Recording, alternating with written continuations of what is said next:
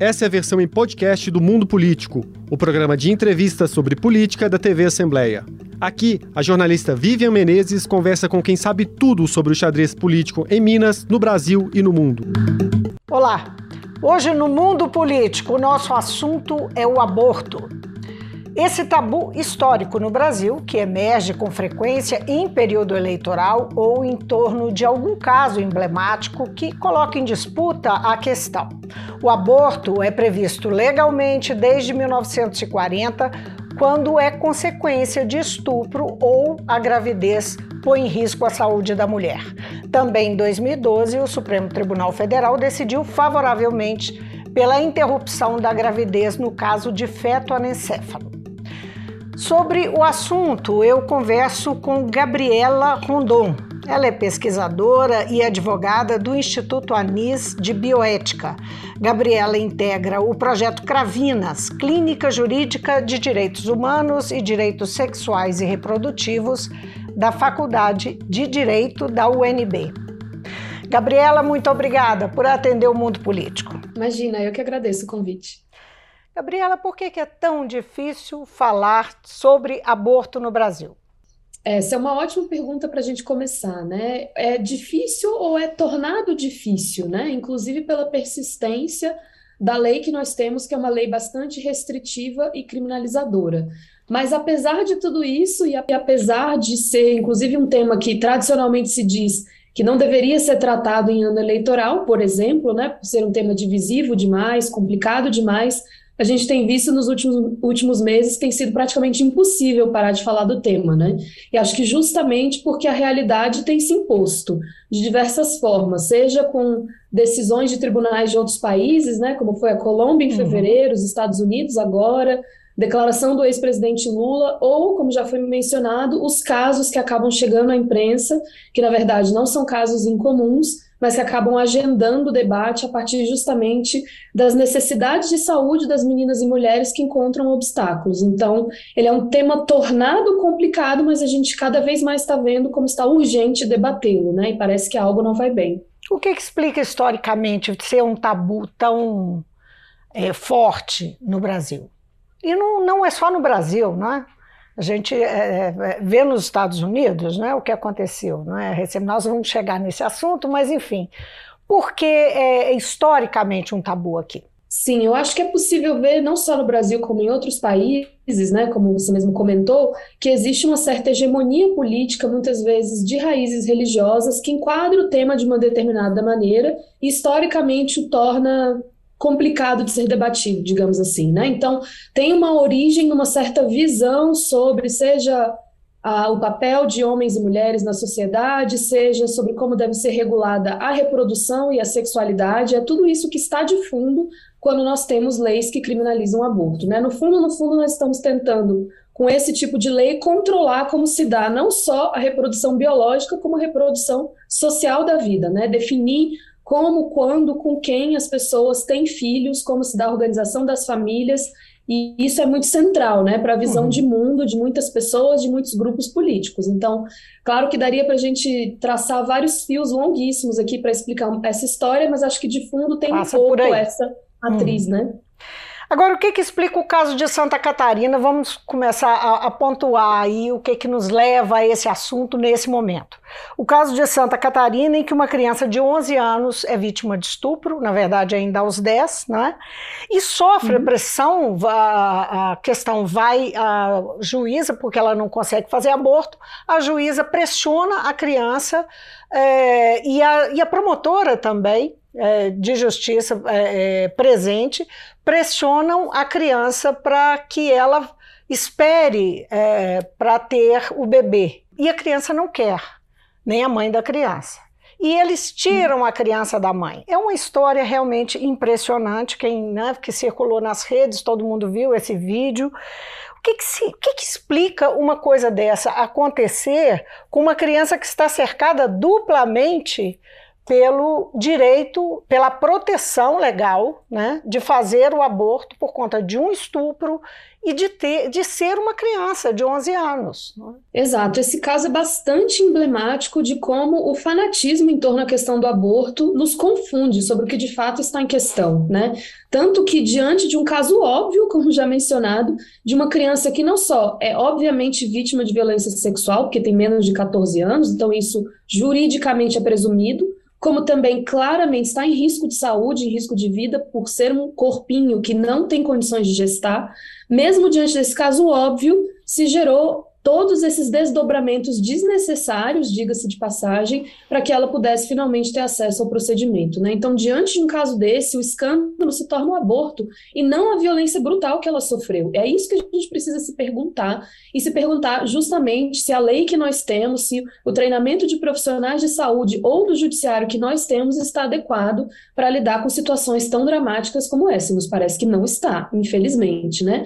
Até porque esse é um caso, inclusive, muito parecido ao caso que nós vimos em 2020 do Espírito Santo, que foi outro caso de uma menininha que também né, gerou grande comoção, chegou ao conhecimento público, gerou grande comoção, e o caso delas não é fora da curva, infelizmente. Né? Essa é a realidade de muitas meninas que acabam chegando aos serviços de saúde e não sendo acolhidas. Né? A gente precisa ver o que está dando errado em vários dos passos da tentativa dessas meninas de procurarem auxílio, acolhimento no Estado. Né? Pois é, tem um dado emblemático do SUS, que é um levantamento relativo ao primeiro semestre de 2020.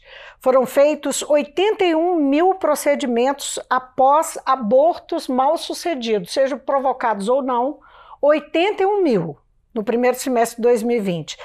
É, 1.024 interrupções de gravidez previstas em lei. É uma não é? Exatamente. diz muita coisa né, sobre essa questão que você está levantando, que é o atendimento da saúde. Exatamente. Inclusive, a gente pode presumir que pelo menos parte desses atendimentos pós-aborto, possivelmente após uma tentativa arriscada de realização de um aborto, podem ser de meninas ou mulheres que teriam direito ao aborto legal, mas se depararam ou com instituições de saúde que não foram capazes de acolhê-las, ou com o judiciário que também não fez o mesmo, porque o que esse episódio nos mostra é que não é simples, mesmo nos casos já previstos em lei, não é simples. Então a gente está inclusive empurrando essas mulheres e meninas para a clandestinidade, mas também o que esses dados mostram é que a lei criminalizadora ela não impede abortos, ela só torna os abortos, infelizmente, mais inseguros. As mulheres e meninas ainda precisam por diversas razões, tomar essa decisão de interromper uma gestação em um momento da vida, né? Qual que é o protocolo quando uma menina ou uma mulher chegam, uh, chega a um hospital grávida, é, alegando ter sido estuprada ou passando mal, enfim, é, qual, qual, é o protocolo? Uh, ela tem que provar alguma coisa? Parece que não. Não, pelas normativas que nós temos hoje, né, vigentes, inclusive de acordo com o Código Penal, que é a única lei que regula essa temática do aborto hoje no Brasil, a mulher ou menina precisa apenas chegar ao serviço de saúde contando a sua história de ter sido vítima de violência. Ela será atendida por uma equipe multiprofissional que vai registrar essa história nos documentos pertinentes, em que ela dá o consentimento para a forma como está sendo encaminhado o caso dela, dizendo que ela está de acordo com encaminhamento de interromper a gestação, e se tudo estiver de forma adequada, ela simplesmente tem que ser acolhida e realizar o procedimento. Não é necessário fazer boletim de ocorrência, não é necessária autorização judicial, não é necessária nenhuma intervenção do sistema punitivo, né, seja da polícia ou do judiciário, porque se entende que essa pessoa tem uma emergência de saúde que precisa ser atendida como uma emergência de saúde. Então, basta isso hoje em dia na teoria, né? A gente sabe que na prática não necessariamente é assim que funciona, mas é o que deveria ser. Vocês têm dados de como, uh, como é que esses protocolos, né? De, de é, circunstâncias que fugiram ao protocolo, o, o, o que foi respeitado? Tem esse número? Esse é um dado difícil de produzir. O que a gente sabe hoje é que a gente tem muito pouco, poucos serviços que de fato oferecem, né, serviços de saúde que de fato oferecem a interrupção da gravidez prevista em lei. Né? Então a gente sabe que tem uma cobertura deficitária. Existem várias pesquisas mostrando, com recortes temporais diferentes, que essa, essa cobertura nos últimos 10, 15 anos não se alterou ou se alterou de maneira negativa, né? especialmente durante a pandemia, quando praticamente metade dos serviços fechou as portas, né? parou de funcionar como serviço de interrupção legal da gestação por causa da pandemia, justamente porque muitas vezes os gestores ali, a direção daqueles hospitais, entenderam que aquele não era um serviço essencial, não precisava necessariamente ficar aberto se havia outras necessidades emergentes relacionadas à pandemia o que é um falso, né? A gente já sabe que, inclusive em contexto de emergência sanitária, a necessidade de saúde relacionada ao aumento da violência sexual, ela sim aumenta também, né? Então você não pode fechar esses serviços porque a tendência é que você tenha mais mulheres e meninas que precisam interromper a gestação. Então esse é um cenário que já não era bom e no contexto da pandemia se agravou ainda mais, né? De ter menos serviços com as portas abertas para receber as meninas e mulheres. É outro caso que chamou atenção aí foi da Clara Castanho, aquela atriz, não é, que recentemente teve que ir a público para contar a própria história, porque ela foi vítima de estupro da criança e foi satanizada nas redes porque o fez, não é? O que, que isso diz ainda, não é, do, do olhar que se é, é, que é lançado sobre a mulher, né, é, é que é vítima do estupro? Hum. Esse caso mostra um pouco do que a gente estava conversando no início, né? Que esse tema ligado ao aborto, mas também mais amplamente ligado à sexualidade e reprodução das mulheres, ele está maculado por um enorme estigma e uma tentativa de controle das decisões das mulheres. Então, era inclusive a discussão que tinha em redes sociais. Né? Parece que não há decisão certa, não há o que a mulher possa fazer que seja visto como a decisão correta, seja a decisão por interromper essa gestação fruto de estupro, seja a decisão de seguir adiante entregar para adoção, nada está correto. Então, de fato, de fundo, você tem esse estigma que permeia esse tema e também o que foi muito grave, né? O vazamento de dados íntimos de saúde. A gente sabe que é o que acontece com frequência em casos também de interrupção da gestação. Muitas vezes esses prontuários são devassados foi como o que aconteceu, por exemplo, no caso da menininha de 10 anos, no Espírito Santo, em 2020, né? Esses prontuários são devassados, essas informações se tornam públicas, se torna um debate público sobre a situação de saúde tão íntima daquela criança ou daquela mulher, né? Então, o que a gente tem que discutir, de fato, é bem mais amplo sobre o tema da reprodução como um todo, né? E a possibilidade das mulheres terem a chance de decidir sobre os seus projetos de vida, as suas condições de seguir com a maternidade. Hum. Você mencionou uh, no início da nossa conversa a fala uh, do ex-presidente Lula, do, do pré-candidato né, à presidência, é, quando ele, ele foi muito criticado por, por falar sobre em defesa da saúde da mulher, o aborto em defesa da saúde da mulher. É, uhum. e, e o interessante é que ele fez isso é, sob críticas, ele foi muito criticado depois, tanto pelos adversários como por aliados também. Né? E, e junto com isso veio uma, foi divulgado um é, manual, é, não sei se exatamente um manual, mas é, um documento do Ministério da Saúde, uma cartilha, é isso, negando a existência de aborto no Brasil.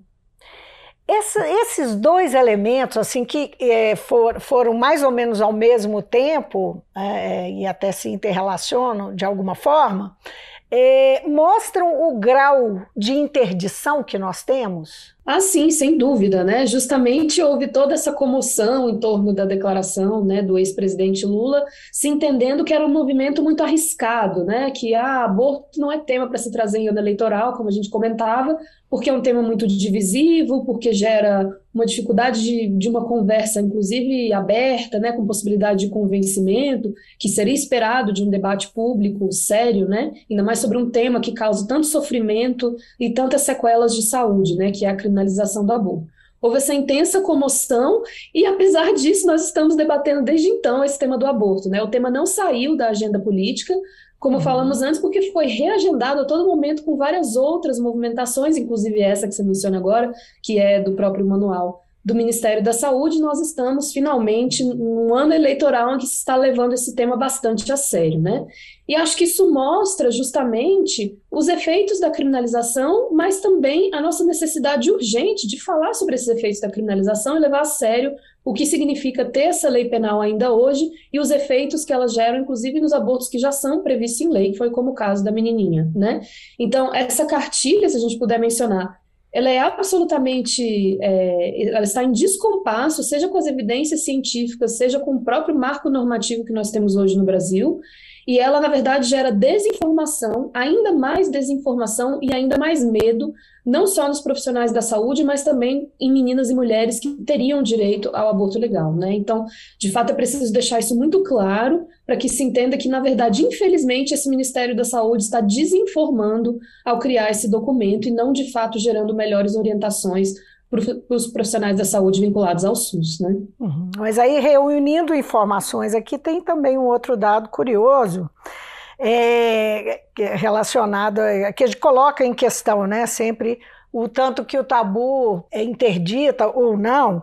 Segundo o Datafolha, que, que foi publicado no início de junho, a população a favor de restringir o aborto em qualquer circunstância recuou de 41% para 32%. Isso uhum. a gente pode fazer uma leitura aí de que é um avanço, um avanço que ocorre justamente no momento que é nos últimos quatro anos. Isso acontece nos últimos quatro anos.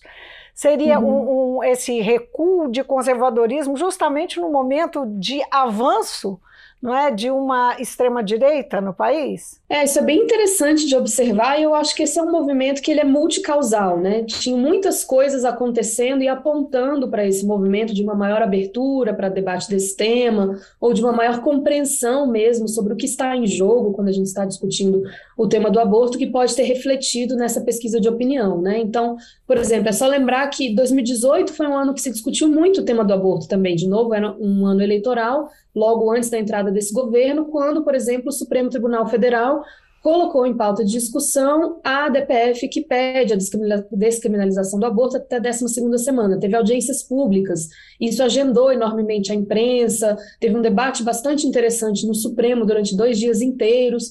Então, acho que esses são acúmulos também do debate que vai apontando nessa direção, de entender que é um tema que trata fundamentalmente de saúde pública, de acesso de meninas e mulheres à, à possibilidade do cuidado de suas necessidades mais básicas, também levou a um debate público o conhecimento maior sobre quem são essas mulheres e meninas, em que circunstâncias elas de fato precisam eventualmente se deparar com essa decisão de interromper a gestação. E essas perguntas vão um pouco deslizando o tema de apenas um conflito moral insolúvel, que às vezes parece que é, para algo muito mais concreto, quer dizer, como se protege essas necessidades de saúde que estão aí, né? Elas infelizmente estão aí, com lei criminalizadora ou não, e é preciso tratar delas com uma política pública mais séria, né? Então esses movimentos estiveram em curso, além, é claro, da existência desse governo que vai gerando outras movimentações, às vezes em reação também, né, a medidas extremas tomadas por esse governo, por exemplo, né?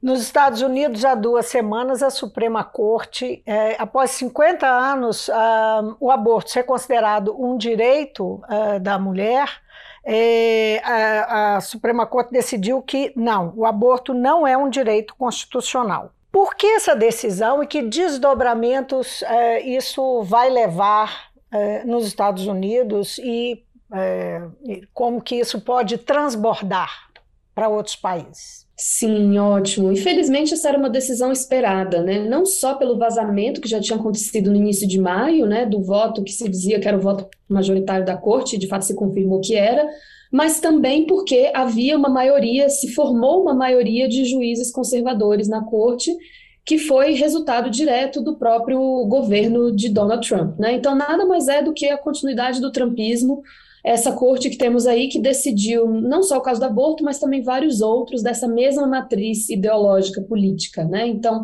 infelizmente, era uma decisão esperada que se confirmou. E aí, o que essa decisão fez foi, na verdade, retornar a possibilidade de decisão para os estados, né? Então, dizer que a Constituição dos Estados Unidos não regula esse tema de nenhuma maneira, então que o tribunal não pode regular, que aquela decisão anterior estava incorreta que não há direitos fundamentais das mulheres a ser debatido ali, basicamente, que se diz é isso, e que os estados estão livres para legislar. Então, nos Estados Unidos, a gente vai ter um cenário que é bastante é, variado, né, em que mais ou menos metade dos estados se espera que vá criminalizar o aborto, já criminalizou ou vai criminalizar muito em breve, e a outra metade vai ter outros tipos de legislações. E é claro que se espera que isso tenha algum efeito no mundo, né? Porque a corte né, estadunidense é uma corte com muito poder, com poder de agendamento, né, das suas formas de decidir, das suas razões de decidir, seja em outros tribunais ou em outros contextos políticos. Então, de fato, é algo que é preocupante, mas que a gente consegue ver ao mesmo tempo que existem países que estão tomando medidas, inclusive de deixar mais clara a sua proteção ao direito ao aborto como um direito das mulheres, enfim, em reação justamente a esse movimento, né? Algo que tem sido discutido, por exemplo, em Israel, em outros países da Europa, que tem tomado esse movimento desde é, a, a, o resultado dessa decisão dos Estados Unidos, né? E uhum. a gente pode ver que provavelmente vai ter outros desenvolvimentos aqui na América Latina também. Pois é, na, aqui na América do Sul, pelo menos 13, são 13 países, né? Da região, é, seis legalizaram ou descriminalizaram a interrupção da gravidez. Argentina, Chile e Colômbia, os mais recentes. Né? É, uhum. Como é que você vê esse movimento, especialmente na nossa região? É um movimento muito interessante, né, que tem sido, na verdade, o resultado de uma mobilização de décadas dos movimentos feministas aqui da América Latina, dos movimentos de mulheres, mais amplamente, que tem gerado um debate justamente sobre o aborto como uma questão de saúde, mas também o aborto como uma questão de reconhecer as mulheres como cidadãs completas, né, como cidadãs integrais, titulares de direitos fundamentais, para decidir questões muito sensíveis, né, fundamentais à definição do seu projeto de vida, né? Mesmo que o debate em cada país tenha se dado de formas um pouco diferentes, né? Na Argentina, inclusive, a mobilização foi para é, uma lei, né, aprovada pelo parlamento. Na Colômbia foi uma decisão judicial do Tribunal Constitucional. Por mais que institucionalmente tenham sido movimentos distintos, o que está de trás é justamente um enquadramento que ele é provocado pelos movimentos feministas, movimentos de mulheres, nesse sentido, né, de compreender a complexidade do aborto como uma questão de direitos fundamentais das mulheres vinculadas muito ao direito à saúde.